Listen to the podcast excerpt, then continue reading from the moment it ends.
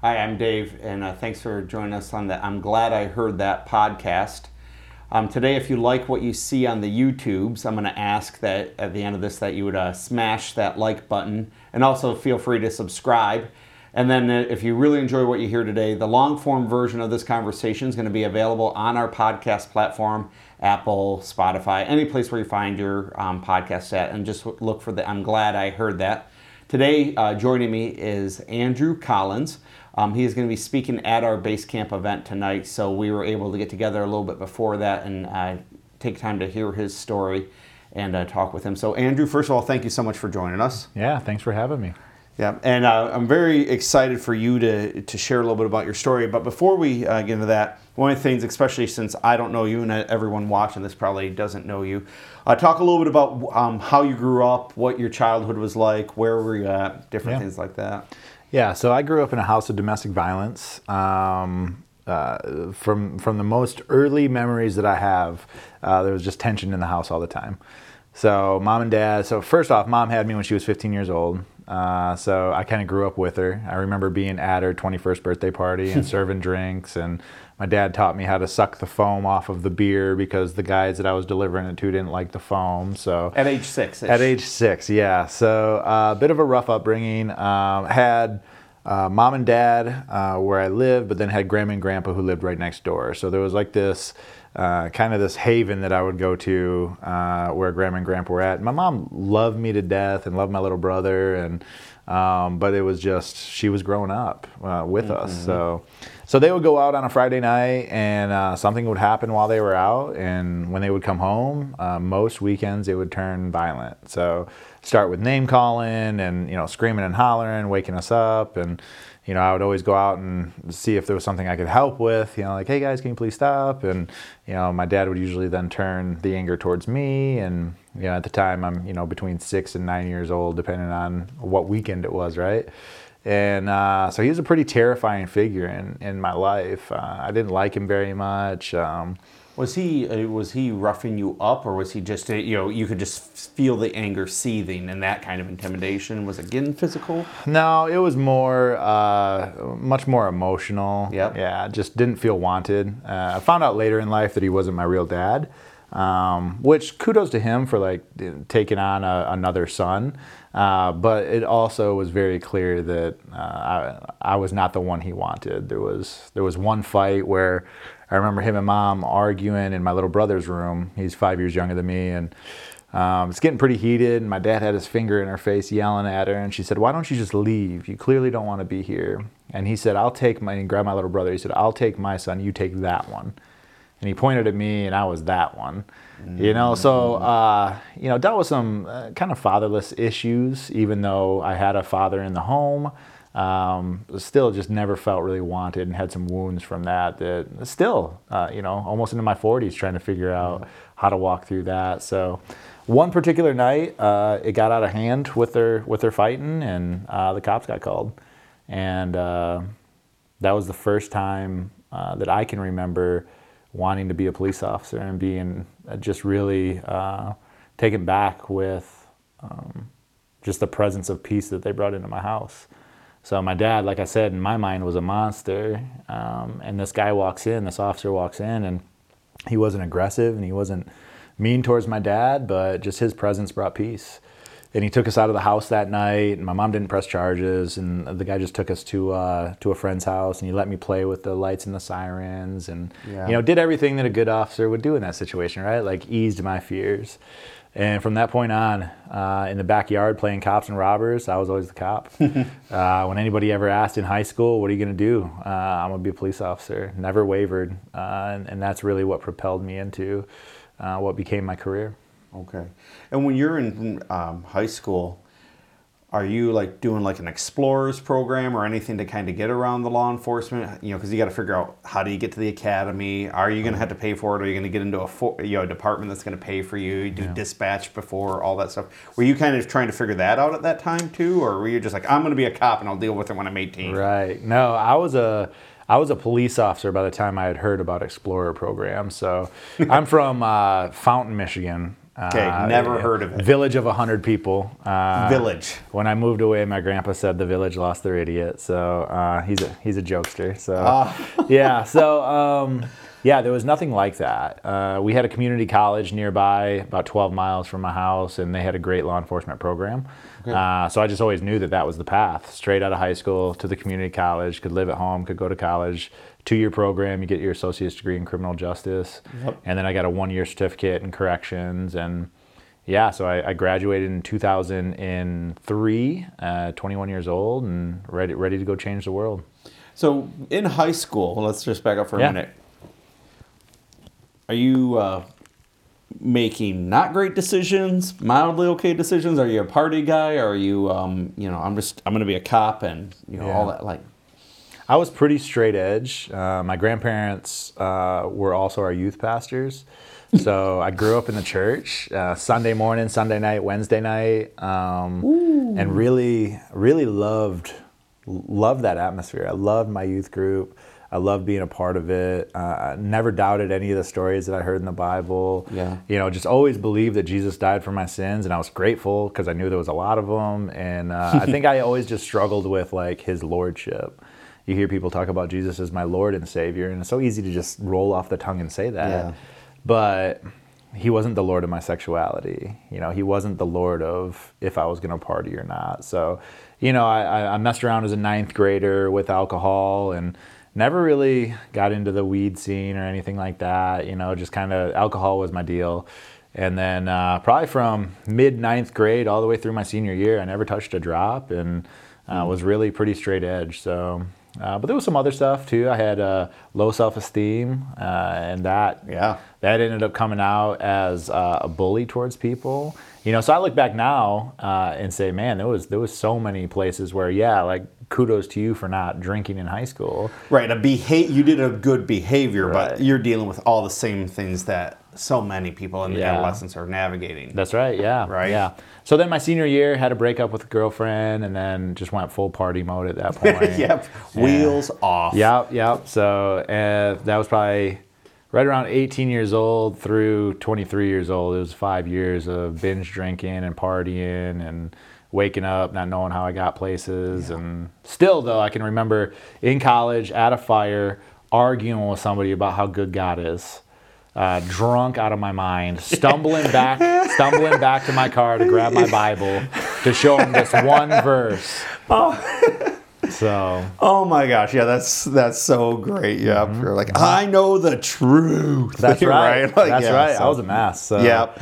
And So in 21, were you able to get a full time career as a police officer? Did you start at 21? Yeah, I did. So uh, the year that I graduated, um, all of Michigan was in a hiring freeze for for police.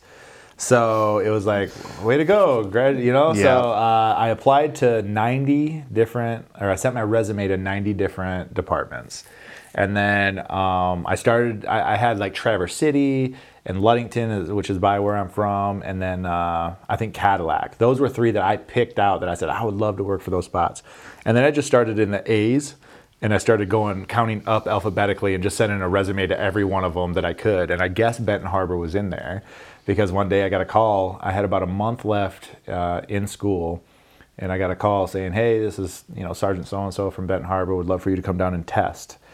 And I said, "Okay, where's Benton Harbor at?" You know, like had no clue that I'd even sent in a resume to them.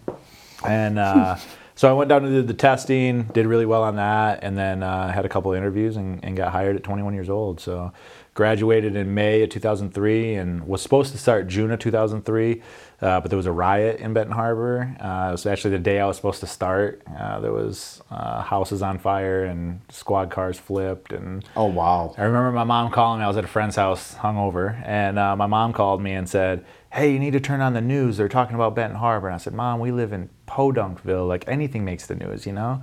So I hang up, and an hour later, she calls back. She goes, "Okay, it's on CNN now." So I was like, "All right." So I go out into my buddy's living room, flip it on, and there's the helicopter footage, you know, and Oh wow. so I called the sergeant. And I'm like, "Hey, it looks like you guys need some help. I'm ready. You want me down there today?"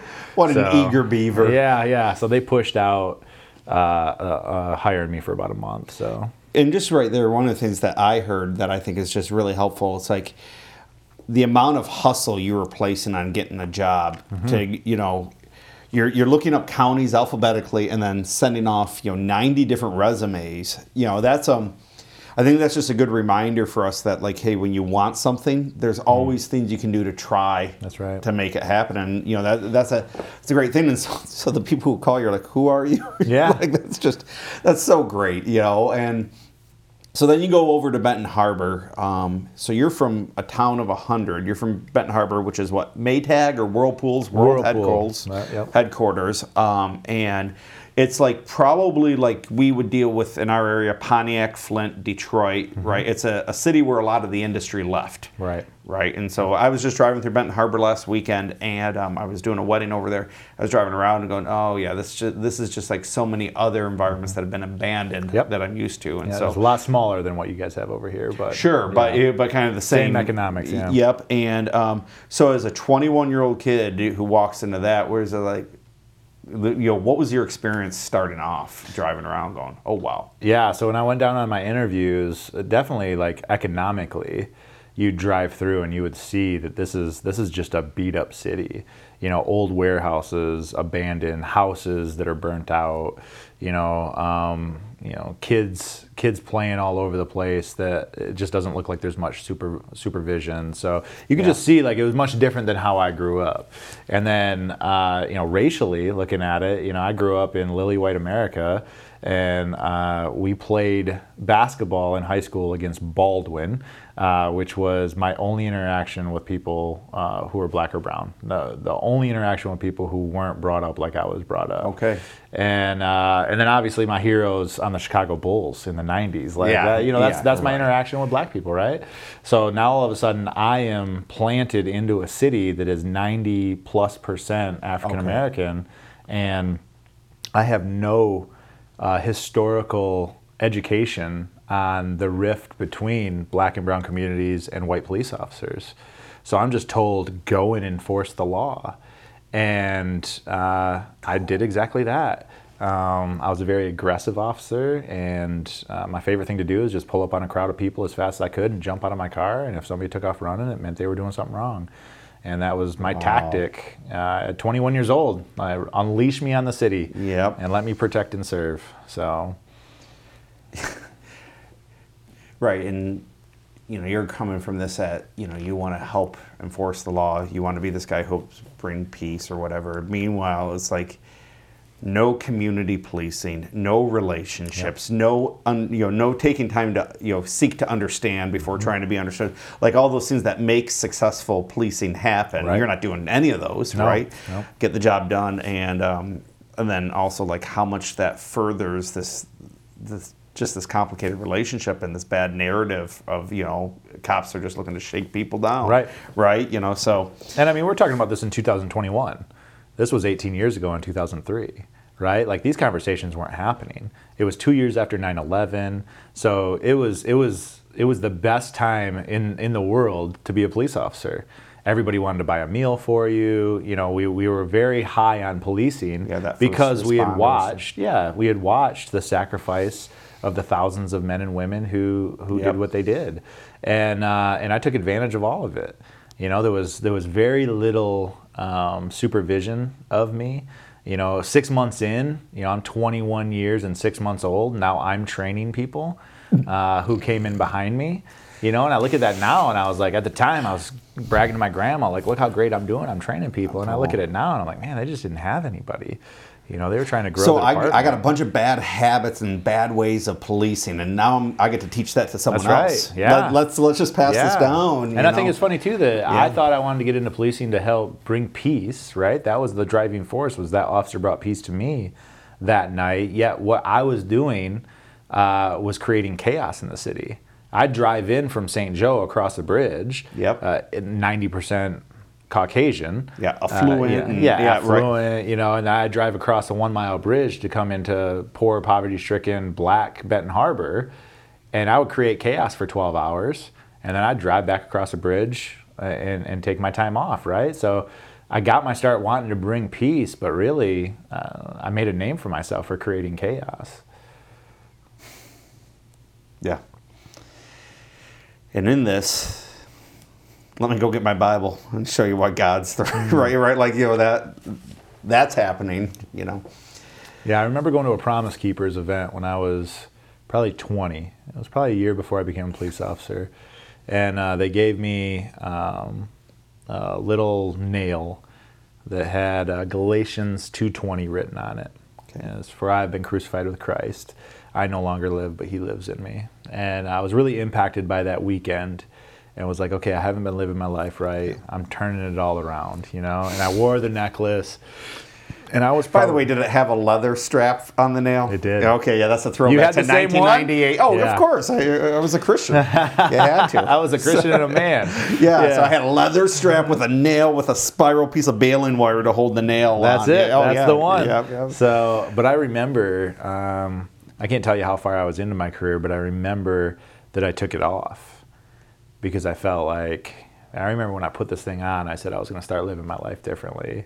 And it felt like, like obviously it wasn't physically searing my flesh when I wore it, but that's what it felt like was like, I don't deserve to wear this thing. I'm not in the right spot right now, but I don't want to change my ways. Yep. I'm the Lord of my life. Right. You know, I don't need anybody else to step in and be Lord. So uh, that's really, you know, I remember taking that off and.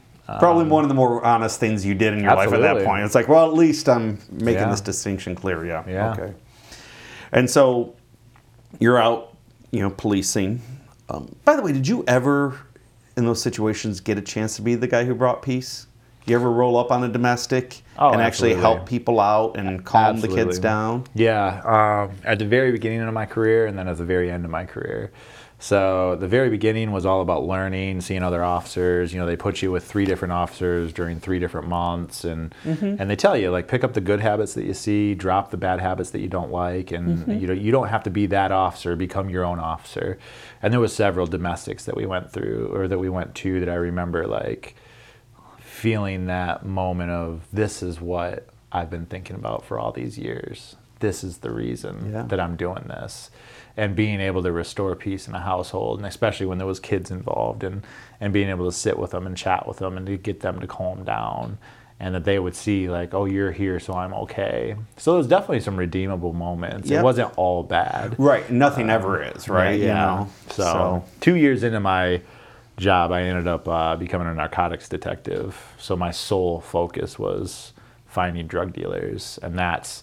I don't think there was there was many moments in there. I would have told you back then that I was bringing peace to the city by, you know, ridding it of, of all of its drugs. You know, uh, That's cute. how, yeah, right. How much difference I was making is debatable. So. Mm-hmm.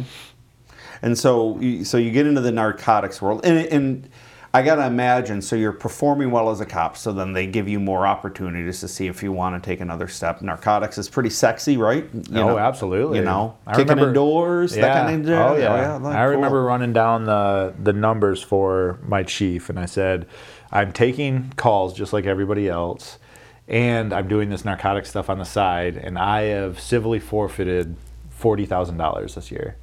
So that means I've paid for my position. Yep. Uh, so imagine what I could do if I was only doing narcotics work, and he was the captain at the time when I made that plea. The the chief at that time said, "No, we're not ready for that yet." And then when he moved on, and then the captain became the chief, he he uh, promoted me into that role. Again, so I'm hearing, you know, you know how to market yourself, you know how to explain, you know, just like sending out the 90 resumes and so forth. So you pretty much have you always been wired up as a guy who says, "Hey, this is what I want. I'm going to go get it." Yeah, and then mixed with that is I'm slightly charming. So Yes. and and it's funny because God gifted me with that for, for Right. whatever reason.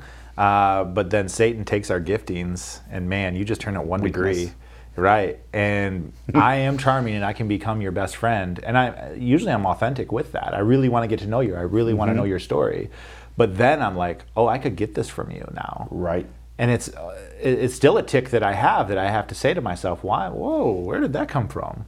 Why did you know? Why, why did that happen? Why did I just have that thought? I better check that at the door. And hey, God, what's that all about? You know, because that's still in me. You know, I'm Oh. years beyond uh, all this stuff happening. Well, I think that's probably part of that maturity that is happening in you. You're you're, you're probably stopping playing this game where where you say I got this, and you know that in you Hmm.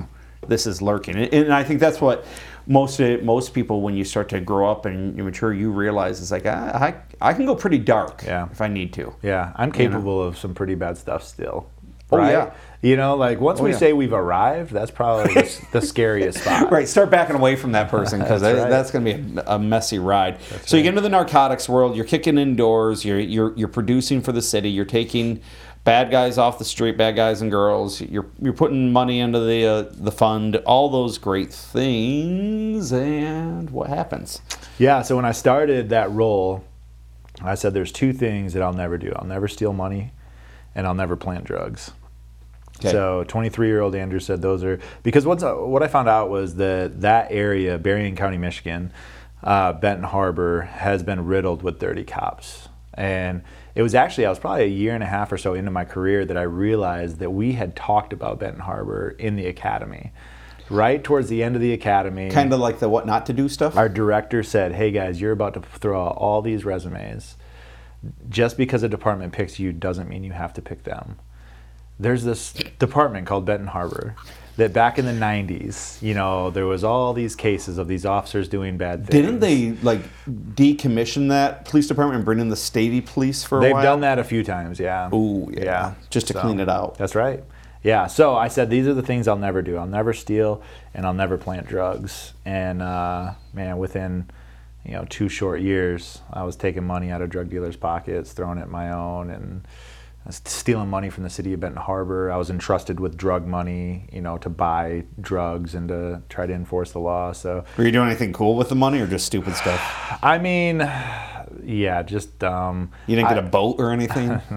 Okay. No, the FBI asked me at one point in my life if I had offshore accounts, and I said, "You guys are so far off on the magnitude of this. This this is not where this was going." You're like, I bought stuff on, from Walmart, not on sale. No. That's how I splurged. Yeah, okay. yeah. So I, uh, you know, I was as of February 2008, I was no longer a police officer, and within a month, I was broke. So the money was being spent as soon as the money was Mm-hmm. Yeah. being made.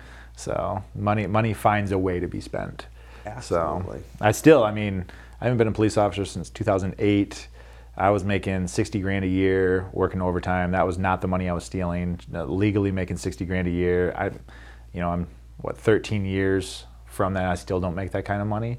Yet we have money in the savings account. We, you know, there's, uh, you know, we've learned from losing Mm-hmm. everything. You know, so I think we bought a deck. Was probably the coolest thing that I bought. Was I built a deck with drug money. Okay. So, and then that house got foreclosed on because I blew up our lives. So, And um, so you start you start stealing, you start um, doing that thing, and then were you married at this time? I was, yeah. So, I Are you was still married to this woman? I am, yeah. Okay. Yeah, she's a, she's a good one. So, Yeah. yeah. I mean, it's it, it has been rocky. We've been married 16 years in July, and I'd have to ask her how many of those have been happily married. So I've I've put her through a lot. Mm-hmm. Yeah. So And you said the FBI were involved. So let's talk about. Um, so you you you got caught. How'd that happened? Yeah. So February 2008, I got caught with crack, heroin, and marijuana in my office, and uh, that's that is frowned upon. you can't you can't do that. I found out, and uh, and that was the beginning of the end for me. So uh, the captain at the time had uh, he had quite a few complaints that I was doing dirty stuff. So uh, we we did a search warrant that morning, and when I came back from the search warrant, he pulled me in his office and said, "Hey, I'm getting too many complaints. We're taking you out of narcotics." And I remember feeling relieved. I had talked to my wife about stepping away from narcotics because I felt this pressure that really I was the only one putting that pressure on myself that that you could only go so high as far as like the big drug dealers, you know, in a city that small. And I kind of gotten there and, and it had become so much about lining my own pockets and this ego driven, you know, the bigger bus I got, the more people said, look at you, you know, and so I was just tired of it. And probably six months before this happened, I had been pulled out of narcotics because of some stuff that I had been doing, an investigation that they were doing. So they put me back on the road and I solved a stolen purse. And it was like, I had so much joy. Uh, it was two women at a doctor's office, and the one woman stole the other woman's purse. And Um, so, so the one woman came in and, and made the complaint, and usually we would just say, okay. And then you file the report, you close it, and that's it. But I went back to the place, I talked to the people working there, found out who the other girl was, went to her house, and some of the interrogation stuff that I had learned through narcotics, I, I talked my way to get the purse back. And it took me four hours. And the guys that I'm working with are like, What are you doing, man? Get back out here. We're busy, you know? And I'm like, oh, I'm still working this case. So I ended up uh, able to call that woman and say, Hey, I got your purse back. And like seeing her joy, I was like, Man, this is why I became a cop. Oh, yeah, you know, like so I could do stuff like this. So then when he told me, you know, so fast forward six months, I was reinstated as a narcotics officer, started doing dirty stuff again. Wow. So now, you know, in February 08, he tells me I'm taking out of narcotics. I was like, all right, back to being a good cop again. You know, I can't, I can't dig myself out of this hole. I've tried several times and I keep finding opportunity to steal from people. So maybe this is what needed to happen. And then he said, and we're going to search your office. And I was like, well, that sucks because there's a uh, Crown Royal bag inside of a safe, and in that Crown Royal bag has a half ounce of crack, an ounce of weed, and some heroin. Hmm. You know, and two months ago it had five grand in there. You know, like like this is my spot. That's where I keep stuff. So he went down and he searched my office, and you know, after a very dramatic uh, moment where I could have flushed the drugs, uh, I just hit him in a wastebasket, and. Uh, he, yeah, he called in the drug dog, retracked retracked my path and, and found the drugs and that was the last day I was a police officer. Did the whole give me your gun and your badge. Yeah. We'll give you a ride home. And uh, and that was it. The officers, uh, some of my best friends, uh, that was the last day I talked to them. I still have not spoke to them. Some of them. Yep. Uh, because they were told if you uh, if you like your career, I would Stay advise away. you not to talk to him right Stay now. Stay away. So. Yeah, you're glowing. you know, right now right. you're you're Yeah. going nuclear and you're glowing. And um, so one of the people, Jameel, you um, explain what happened with him. You falsified a report on him. Yeah, so that was um, February 2006. So two years before me getting caught, I ended up um, catching somebody with some drugs, and then uh, they said that they would order up more drugs so that they could go home that day. And they made a phone call to a dealer named Ox. And I had heard Ox before, heard the name. I knew that the FBI wanted him. And that was, I was really growing my name as an aggressive officer at that time. So I'm like, man, if I can get Ox, this is going to be a notch in my belt, right? So he makes the phone call. I listen to it. They set up the deal. He says he's going to be in a um, Durango at this liquor store. So he calls and says, hey, we're here. Where you at? So I bust over there real quick and I find the Durango and there's a guy in the passenger seat and it's not Ox because I don't know Ox personally, but this guy had like uh, cerebral palsy, so he had some issues with his legs. And I was like, well, I know Ox doesn't have issues with his legs. And then this guy comes out of the store and starts coming walking towards the Durango, and I'm like, well, there he is. And I was plain clothes, so so I walk up to him, I pull my badge out, and I said, you know, I'm an off duty or I'm an undercover officer. Give me the dope. And he said, man, screw you. Uh, he said other words, but Yep. uh, and I said, man, give me the dope. He said, I don't know what you're talking about. So I pat him down. He doesn't have anything. I go back to the vehicle, search the vehicle, and I find an ounce of crack cocaine in the center console. So I, I said, I got him. I got Ox. So I walk back over to him. I kind of dangle it in front of him. He's in the back of the squad car, and I say, you know, gotcha. He tells, you know, tells me off again. I said, what's your name? Now he's not speaking. I said, okay, you don't have to speak to me. I'll lodge you. So I lodge Ox, you know, and then two days later, I get a. So I wrote the report and said that when I pulled up, I saw Ox sitting in the driver's seat, and which was a lie. And and when I pulled up, I saw him make a furtive gesture towards the center console. I saw him lean over towards the center console, and that's where I found the drugs. So I'm connecting the dots for people. Like the jury doesn't have to work too hard, the judge doesn't have to work too hard. We got him. Ox is going away. Except for two days later, I get a call from the FBI saying, "Hey, you didn't get Ox, you got Zuki. That's that's Ox's cousin. His real name's Jameel McGee." And I said, uh, "Well, shoot. Well, whoever the guy is, I said I saw him plant the dope, so I can't I can't go back on that. So I guess Zuki's got to go down for it. So bummer that we didn't get Ox, but we got Zuki. So Jameel's sitting in jail thinking, well, this is gonna this is gonna work itself out. They they lodged me as this one name. That's my cousin, but two days from now, when my fingerprints come back, they'll find out it's a mistaken identity. Well, and instead, what he gets is a supplemental report saying, "Yeah, I, I said Ox, but I really meant Zuki. I was confused by the street names." And we, he took it to trial, and I went to trial, and I lied in federal court, uh, in front of the judge, in front of the prosecutor, in front of the jury. Said that I saw Jameel, you know, make that furtive gesture, and they found him guilty, and uh, ten years in prison is what he got. Okay. So you, so you intentionally ruin another man's life.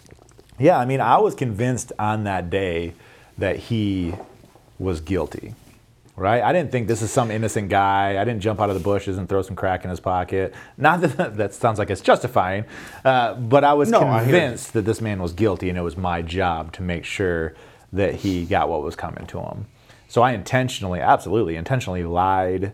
You know, I'd forgotten about him, who he was. I remembered the case because it was an ounce crack. That was a pretty big deal for me. And uh, but I had to like review the report and remind myself what I was supposed to say on the stand uh, because uh, I had moved on and, and started doing other you know busts by the time we went to trial. So yeah, so Jameel ended up with a 10-year federal prison sentence. Okay. And so when you, um, so life catches up with you. Yeah. You know, they search your office. You're done being a cop. Now you have to go to trial, right? Um, why? Why'd you have to go to trial? Yeah, so I got caught in February. Um, no charges. I wasn't charged that day. They sent me home, and then the state police showed up at one point asking if I wanted to give a statement. I told them no. And the one officer who I had partied with quite a bit winked at me and nodded his head, like, yep, you don't want to talk to me. It was very clear to me that the signal being sent was, we have to come here and ask this question, but we're glad that you're not saying anything. Um, I I think for them, they were my friends and they didn't want to be the ones to, to have to write that report, right? So then in August of that year, so February I get caught, August, uh, I have friends reach out to me and say, hey, grand jury subpoenas just came out. Uh, you're you're going to get indicted. So at that point, um, you know, I'd had this come back to Jesus uh, moment. So back in February, caught on a Tuesday, thought about killing myself on Wednesday Yeah. and was like, "There's just no way I can pick myself out of this." Uh, you know, my daughter's two years old, has no clue what I just did to our family. My wife is confused. Like, you, you were the top cop in the county. Now you're talking about possible prosecution. How does this even happen? You know, and the whole time I'm telling her, oh, it's just a, it's a mistake, it's a Misunderstanding. Yeah, yeah, I had some drugs in my office. It was, it was a report I should have finished, and I didn't. You know, Yeah. they're picking on me. I'm the victim. Blah blah blah. right. Yep. Yep. So then that's day two, I think about suicide. And my wife came home from work and she's like, eh, You just don't look right. You need to call that pastor. Because I had been kind of dabbling with church as an adult and wanted my daughter to grow up in youth group like I did. And Yeah. so I went and talked to the pastor on day three and kind of just spilled my guts to him. And, and it felt so good to get all that stuff out of me. If you've ever confessed, now, you've probably never done anything wrong, but if you've ever confessed anything, you know, it just feels so good. Mm-hmm. It's a huge weight just lifted. And I, and I remember sitting in his office just feeling like, oh my gosh, I needed to say that for so long. And almost like I got a little bit of me back hmm. when I invited somebody in. I, I got to spew out, and, and poor pastor for getting that all dumped on him, but I needed to spew out all the stuff I had been hiding in order to see my soul again, right? Because I'd had it so masked under all that stuff I was doing. And, uh, and he sat patiently and listened, and he was like, whew, boy, you're in trouble. and Yep. I remember thinking, yeah, you're a terrible counselor. Like, I, Right. I didn't need you to tell me I'm in trouble. The, the Federal Bureau of Investigation says I'm in trouble. I need you to tell me what I'm supposed to do now. And he was like, where are you at with Jesus? And I remember like being floored, totally forgot I was in a pastor's office, right? Like, and I just hung my head and, and I started crying and you know, I had all these memories flooding in um, my days in the youth group and All the things you hear. yeah, and, and just remembering, you know, the, the stories about Jesus and and I started crying and I said, I don't deserve him, Pastor. Like you heard, I just told you everything I've done. I don't deserve him. And he said, Neither do I. That's the beauty of grace. It's God's riches at Christ's expense. You don't deserve it, and you didn't earn it. Neither do I. And I remember being like, just kind of taken back. Like this pastor just listened to all that and says that he doesn't deserve Jesus either. Like he's not going to beat me down for this. He's not going to keep me mm-hmm. under his thumb. Like this pastor's just like yeah, God's here, you know? And I, I said, yeah, I don't know what to do, man. I don't, I don't think Jesus wants me, you know? And he said, man, let's, let's just pray. I think you've trusted him as your savior. I don't think you've ever trusted him as your Lord. Let's, let's invite him in. You're 25 years old. Do you want him as your Lord? And I was like, yeah, this is my Lordship in your office talking about suicide, right? Mm.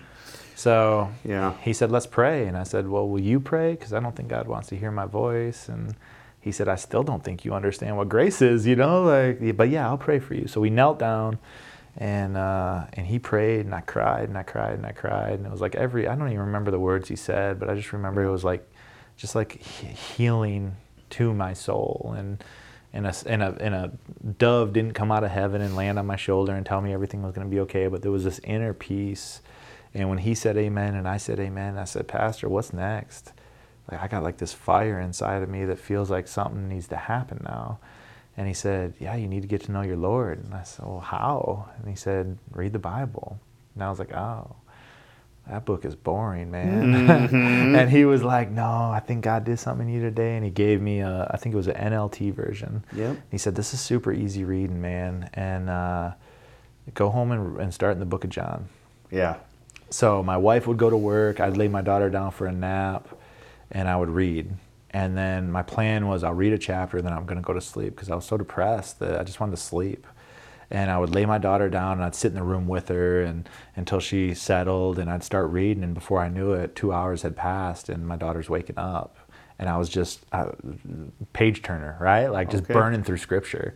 Cuz every page I turned was these stories about Jesus just dealing with messed up people like me and just the grace that he had towards them. And it was so many tears on that bible and so many like the bible started to read me moments where i'm reading this story and then before i know it i'm like oh that's me you're okay this is what it feels like to be spoken to by god so there was like this this spiritual boot camp between you know February and August, and then August I find out that I'm going to get indicted, and uh, and I went to my pastor and I'm like, look, man, like this is the next step. I just need to own it.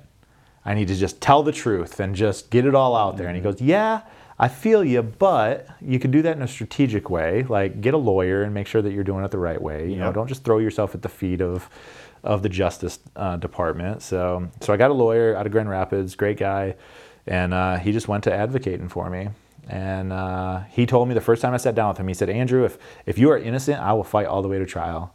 But if there's any sh- uh, any shred of guilt in you, if you did anything at all wrong, let's start there. And I was like, dude, I'm guilty. I'm guilty as I'll get out, you know? And uh, so he, he set it up with the FBI to sit down with them and to go through all my drug cases and to where I could pick out the good ones from the bad ones and, and tell them why they're good and why they're bad. You know, so the Jameel McGee one, you know, I open it up and in the opening paragraph it says I pull up and I see him make a furtive gesture. I close it over and I say, that's a bad case. That's a bad case. I lied. In my mind, that was a good case because I found the dope and I was convinced it was Yeah, him. But now that I read it, that was bad. That was it was a lie. So I went through these and and in the in that process, over 60 people's convictions were overturned. Now that doesn't mean uh, that that was 60 people who didn't do anything. Yep. It was you These know things are very complicated. I threw something in here Yeah. and there to make it a better case or whatever, or even to line my pockets.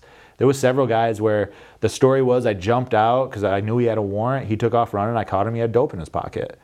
But the way I wrote it was a confidential informant told me where he was at so that I could pay the confidential informant. In reality, I was paying myself. You know, it was it was just very convoluted. You know, all the things that I was doing. So there was all these cases that got you know overturned and dismissed, and then um, and then I got indicted on my daughter's third birthday. Uh, had been working with the FBI since August, and then uh, December first, they called and said we need you to come in for a polygraph test.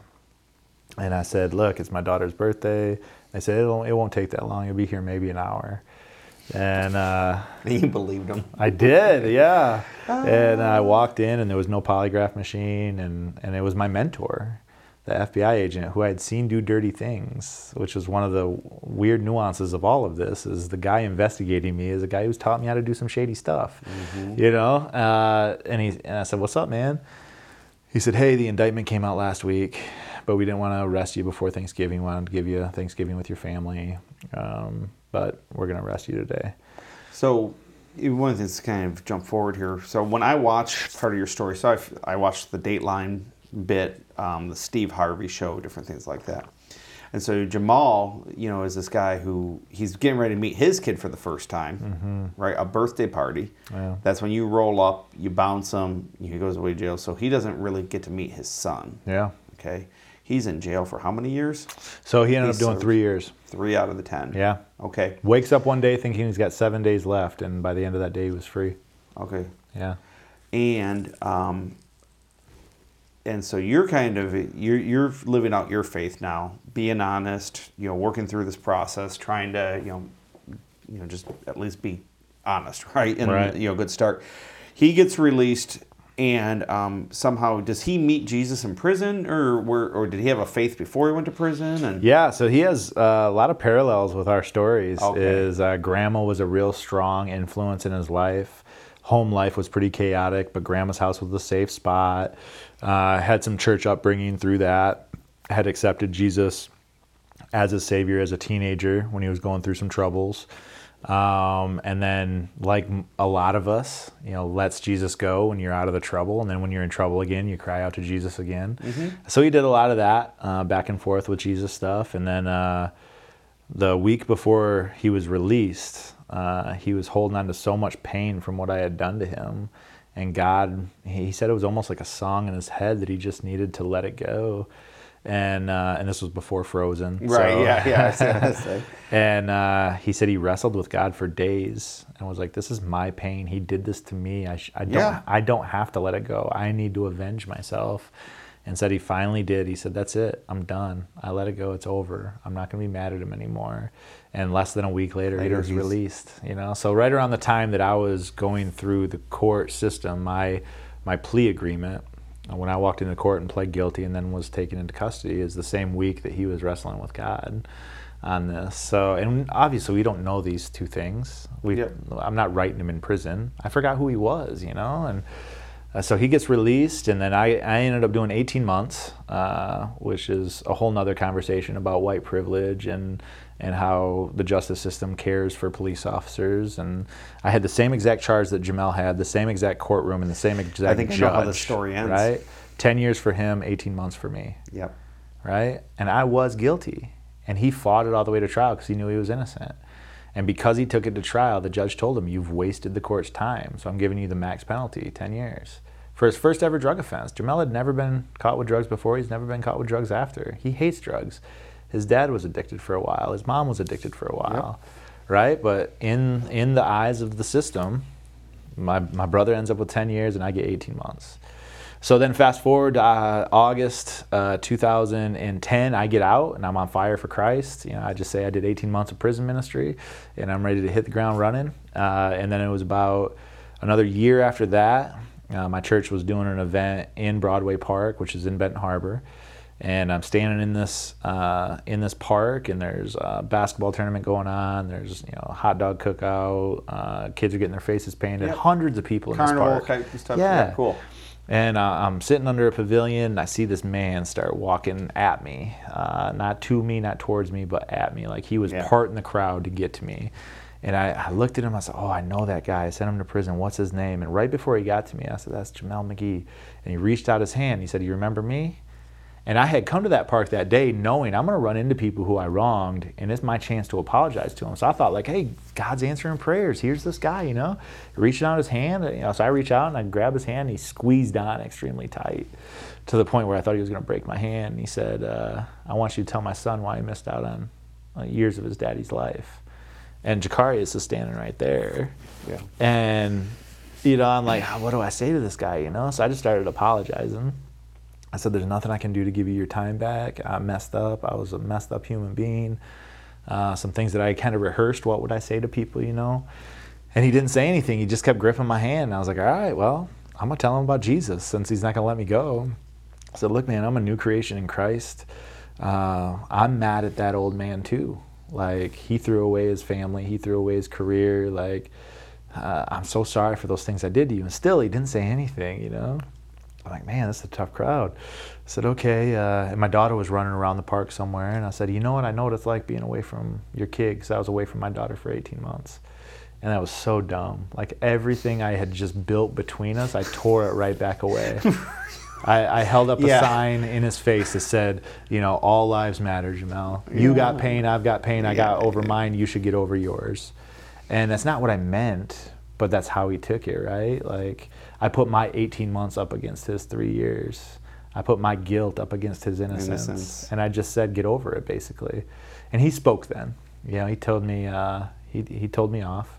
And, uh, and he let me go and he walked away. And I was like, well, there goes that opportunity. I messed up. You know, I, yep. I wanted to be reconciled with people. And then four years later, I was working at a nonprofit and uh, I, I ran a cafe and uh, we were a social enterprise that helped people get on their feet. So whether yep. you've never had a job before and you want to build a resume, or you're getting out of prison and you yep. need some space between prison and the next job, so everybody would go through this thing called Jobs for Life, and when they would graduate, they would get a mentor and a p- potential job with us. And the the person running Jobs for Life said, "Hey, there's this guy named Zuki." Who's in my class, and I think you need to be his mentor. Like God has just laid it on my heart that you're the only one to mentor him.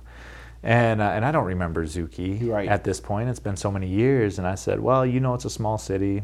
Um, I don't know that I know him, but I may have affected his family. You know, you got to talk to him about it. So she goes across the street to where the class is being held, and she's like, "Hey, Jameel, there's this guy. We got him as your mentor, but he was a police officer and he's done some awful things." And Jameel's like, "Well, who is it?" I said, "Andrew Collins." And he goes, "No." just walks away. he, he, told me he's like I was waiting for like the punked crew to jump right, out yeah. with the cameras, like just kidding. And then he sat down. And he said, "But I thought about it. I'm like, well, these people don't know my story. I haven't shared anything about that." And he said, so I prayed, and uh, when I opened my eyes, there was this uh, image on on the book that he had that was uh, an illustration of somebody on top of a mountain reaching back and helping somebody else back up. And at that point, Jameel was homeless and living out of his brother's car and just really down on his luck. And uh, he's like, okay, this is a sign from God. Like, for whatever reason, I think God wants us to do this. So he said, you know what? I'll take him as my mentor. So she's like, all right, all right he's ready right now. And Jameel's like, well, I don't know about right now, you know, and like just how God will push you sometimes. So mm. it's an mm. hour and a half later. I'm doing my thing at the cafe, and he comes in. And, uh, sit down with him. I say, hey man, I used to be a police officer. I used to do some awful things in the city. If I've ever harmed you or your family, I'd love to talk about it so that I can apologize. And he's kind of looking at me like I'm crazy. And I said, okay, what's so funny? Like you're looking at me like I'm crazy. He said, we already had this talk. I said, we did. And he said, Broadway Park. And as soon as he said Broadway Park, I was brought back to that guy gripping my hand, right? I'm thinking, oh man, this guy came back to like finish the job, right? Right. But also, it felt like God prompted me, like, hey, I'm giving you another chance to apologize. Right. Yeah. So don't. This, yeah. Try not to screw this one so up. So I was like, Jameel, hey, I need you to know how sorry I am. And he was like waving me off, like leaning, like we were sitting like this in two chairs, and he was like leaning away from me. He said, "It's all good, man. God made that good." I said, "No, but I don't think you understand how sorry." He said, "I understand. I believed you that day that you were sorry. I just wasn't ready to accept it." Oh, wow. And I said, Jameel, can we do this mentor mentee thing? He said, I think God wants us to. And I said, Can we pray together? Because this is this is heavy. And he said, Let's pray. So we prayed that God would bless our friendship and bless the mentorship. And we said amen. And he walked away. And I walked in the back room and started bawling. Yeah. Because uh, it was like the day in the pastor's office where I felt like Jesus had truly forgiven me for what I had done. Like Jameel, in so many ways, has been Jesus in the flesh to me, where this man has no reason to forgive me, has nothing to gain from it, um, except for he knows that God told him he had to let it go. And out of nowhere, here we are in each other's lives again. So a week later, we needed an employee, and Jameel needed a job, and so, uh, you know, we end up hiring him at the cafe, and we get down uh, to the end of the day, and I say, "Man, you're such a hard worker. Thank you for all your help. Uh, do you want to punch me?" Uh, you know, because right. I, I still felt like it's got to be coming, right? Yeah. Like I'm gonna be with a customer serving a latte, and I'm just gonna catch one to the back right, of the head. Yeah. Like I just want to know what's coming, bro. Right. And he'd smile, and if you ever meet Jameel, like his smile is just so amazing. It just lights up a room. He's like, "No, bro, it's all good. It's all good." So it was probably about four months later. Um, uh, a newspaper writer locally and came in and she had just written a story about some people who were suing the city because of my cases. Now we're probably seven, eight years moved on. Right, but this is how long. And I'm thinking, why why am I still on the front page? It was a Saturday morning. I walk in to get some gas, and I look over and I see my name on the front page. And I'm like, this is frustrating. How long am I gonna have to do this? So I was lamenting to my boss, and he's like, well, you know, she comes in for coffee all the time. So the next week, where me and my boss are chatting, he's like, there she is, there she is. And uh, I had no clue what he was talking about. And she orders something, and and he says, uh, "Oh, that was a nice article in the paper on Saturday." And then I'm like, "Oh, this is who it is." yeah. And she was looking at him. She's like, "Which article was that?" And I said, "Hi, my name's Andrew Collins." And she turned red. And she's like, "They make me write those articles." And and, and I said, "No, no, no, no, no, I'm not mad." You know. And she said, "Actually, we were talking about it, and we'd like to, we'd like to write a story about like where you're at now. We were wondering what you're up Right. to." And I said, "Well, that's a cool story. Like God's done a lot of things, but I think there's a better story." And I start telling her about Jameel and I, and she's like, "No, shut up. That didn't really happen." And I'm like, "Jameel," and he comes out of the kitchen. And he's like, "What's up?" I said, "How did me and you meet?" He goes, "Oh, you sent me to prison," and she was like, "Oh, I got to write this article," you know? Okay, and then that gets picked up. Yeah. So then that's how everything happened with that. Okay. So yeah. You know, and it's interesting. and Just a couple things that, that I hear. First of all, you're like you're frustrated.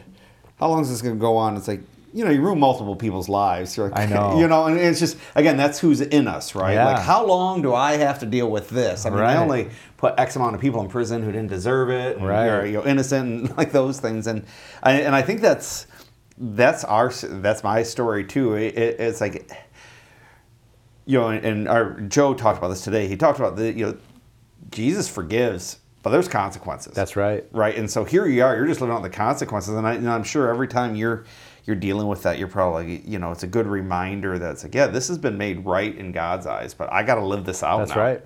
You That's know, right. Own it. You know, just like the reporter who even I didn't want to write. it. like Right. no one wants to own the things that we do that cause stress in other people's lives or tension, but you know and and, you know, when you're in your pastor's office and you're kneeling and you're like, you know, God doesn't want to hear from me, I instantly thought of Andrew, the little boy, and going, hmm. "You keep that one." You know, just this hmm. This thing that hmm. you're experiencing, and all of us experience probably, which is this idea that it's like, you know, when you don't know you're God's kid, hmm. you know, and you can't trust that, it's like you you guy wants to come in and pick us up in our mess, you know, and and no matter how dirty we are, he's going to grab us because we're his kids. But we're like, That's no, right. no, we're not. And so, it's just it's interesting how that that continually gets played out in our lives. So And as a father, you know, if we have fathers listening, like, you're not going to be perfect, but like the image that your children have of the Heavenly Father comes a lot from who you are to them, you know? And uh, that's a heavy burden to carry, but God gifted us with that. yep.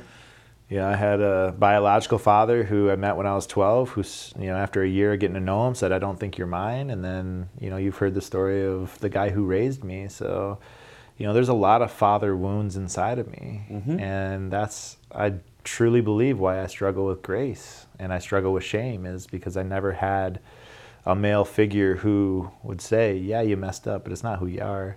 right. You messed up, but you're not a bad person. Yeah. You're worthy to be loved. Um, so we you need know, to do that. and I'll I'll move on after this because I think Corey's going to get bored or whatever over there. But I remember um, the thing that turned it around for me. One of the things that I heard a guy was uh, speaking at a camp, and so who knows if it's true or not, right? You know. But anyways, he was talking about he's got a twin brother. And they went camping at some campground. That was the olden days where they used to have troughs, right, for urinals. You know, so you go up to like a, a trough on a wall. Well, him and his brother went in there unsupervised, and they thought it was something to play in. And so they jump in and they're splashing around in the in this mm. thing, and the dad comes in and sees them in this urine, you know, filled trough or whatever, and they're like four, doesn't know. And he goes, and our dad reached in and grabbed us and took us out. Mm. And he's like, and that's God. He sees our sin, he sees who we are, and he just reaches in and he and he mm. takes us full of Yeah. master, right? How And we then- are, right? Right, and and so that's always been so helpful for me. Like you know, when I'm in that dark place and I'm thinking about all the horrible things that I've done, and you know, and the things I can't comprehend of how it's impacted people and those things It's like, yeah, but God's reaching in right now, Yeah. and we're good. And so now, you, so now we, one of the things you're trying to do is um, you guys share your story. You, you, you talk about that, and um, you're obviously not a cop anymore, right? Right, So what yeah. are you doing to like make money? Yeah, so I work for a ministry called Young Life. Okay. So youth ministry. Yeah. So uh, Rock on, yeah. Freebird. That's yeah, awesome. Yeah. I've got a high school and a middle school that I'm uh, in charge of. So I build teams of adults who go into the worlds of kids. So it's uh, it's fun work. So- Okay. And then Jameel and I wrote a book together, and we travel and we speak. Yeah. yeah. Awesome. So yeah, so it's it's it's a lot of fun. So. Okay, Mm, great. And um, for the people who, you know, to kind of like wrap up here, let's talk about this confession thing. You said it was a weight coming off of you. Okay. Um, God did you, God did a lot of things probably to get you to that point, right? When you, you broke. Um, after that, how did it change how you interacted with God? And um, once you started confessing to Him, what what what happened in your faith life? Obviously, the Word became alive to it. You became alive to the the Bible, right? Um, but like, how did that confession moment change your trajectory, if it did or not? Yeah, I mean, it changed. Uh, it changed the people I hung out with, right? Like I started surrounding myself with people from that church, uh, people who are moving in the same direction. You know, a lot of times police officers only hang out with police officers because uh, there, there's a truth that nobody in the world can understand the things that you have to go through except for another police officer. And I think the same is true for for the Christian walk. Is if you aren't pulling back at least sometimes and being with like-minded people who love Jesus and and want to live their lives like his son or like like God's son uh, that's tough. You know if you're trying to go out there and, and be a loner you know? So it changed who I hung out with. It changed my tongue was something that almost immediately changed. Oh, really? yeah, I mean, uh, I used to not be able to finish a sentence without the f bomb, and it was almost like immediately my soul was sensitive towards that. I started crying a lot.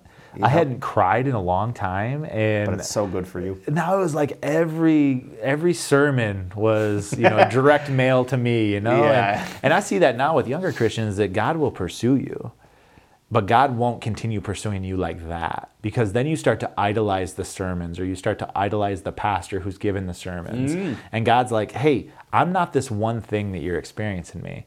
I'm also over here as well. I'm also out in the woods and, and and you hear a bird chirp and it brings joy to your soul that that bird is doing what it was meant to do what it was created to do. Like like i'm not just in the sermon right? Like when we start to idolize that stuff god will i believe pull back from it and all of a sudden you don't feel as special to god like uh, like Our preaching's pretty subpar here, so there's no idolization going on. Are you the preacher? No, Oh. it, no, no. i was gonna say i could believe it but yeah, no, yeah, no. With this crap show that I'm running, yeah, no, and so and that that's a great a great point to hear that God's in all these different things. So, all right, well, I'm very much looking forward to uh, us packing out this brewery tonight and a bunch Yeah. of men hearing a real story. So, thank you so much for your time and Thanks um, for having me. Yeah, really appreciate you coming on here. So, I guess I could say that I'm glad I heard that. And um, again, if you could just make sure to subscribe on our YouTube channel, hit our like button, and then also the uh, long form is available on our on our podcast platform. Just search for "I'm glad I heard that," and you may have heard the Gather podcast is now joined up with the "I'm glad I heard that," and so myself, Autumn, and Eric will definitely be curating a lot more uh, content for you guys and putting it out there. So. uh, So many people can hear these great stories. Andrew, thank you so much. yeah thanks for having me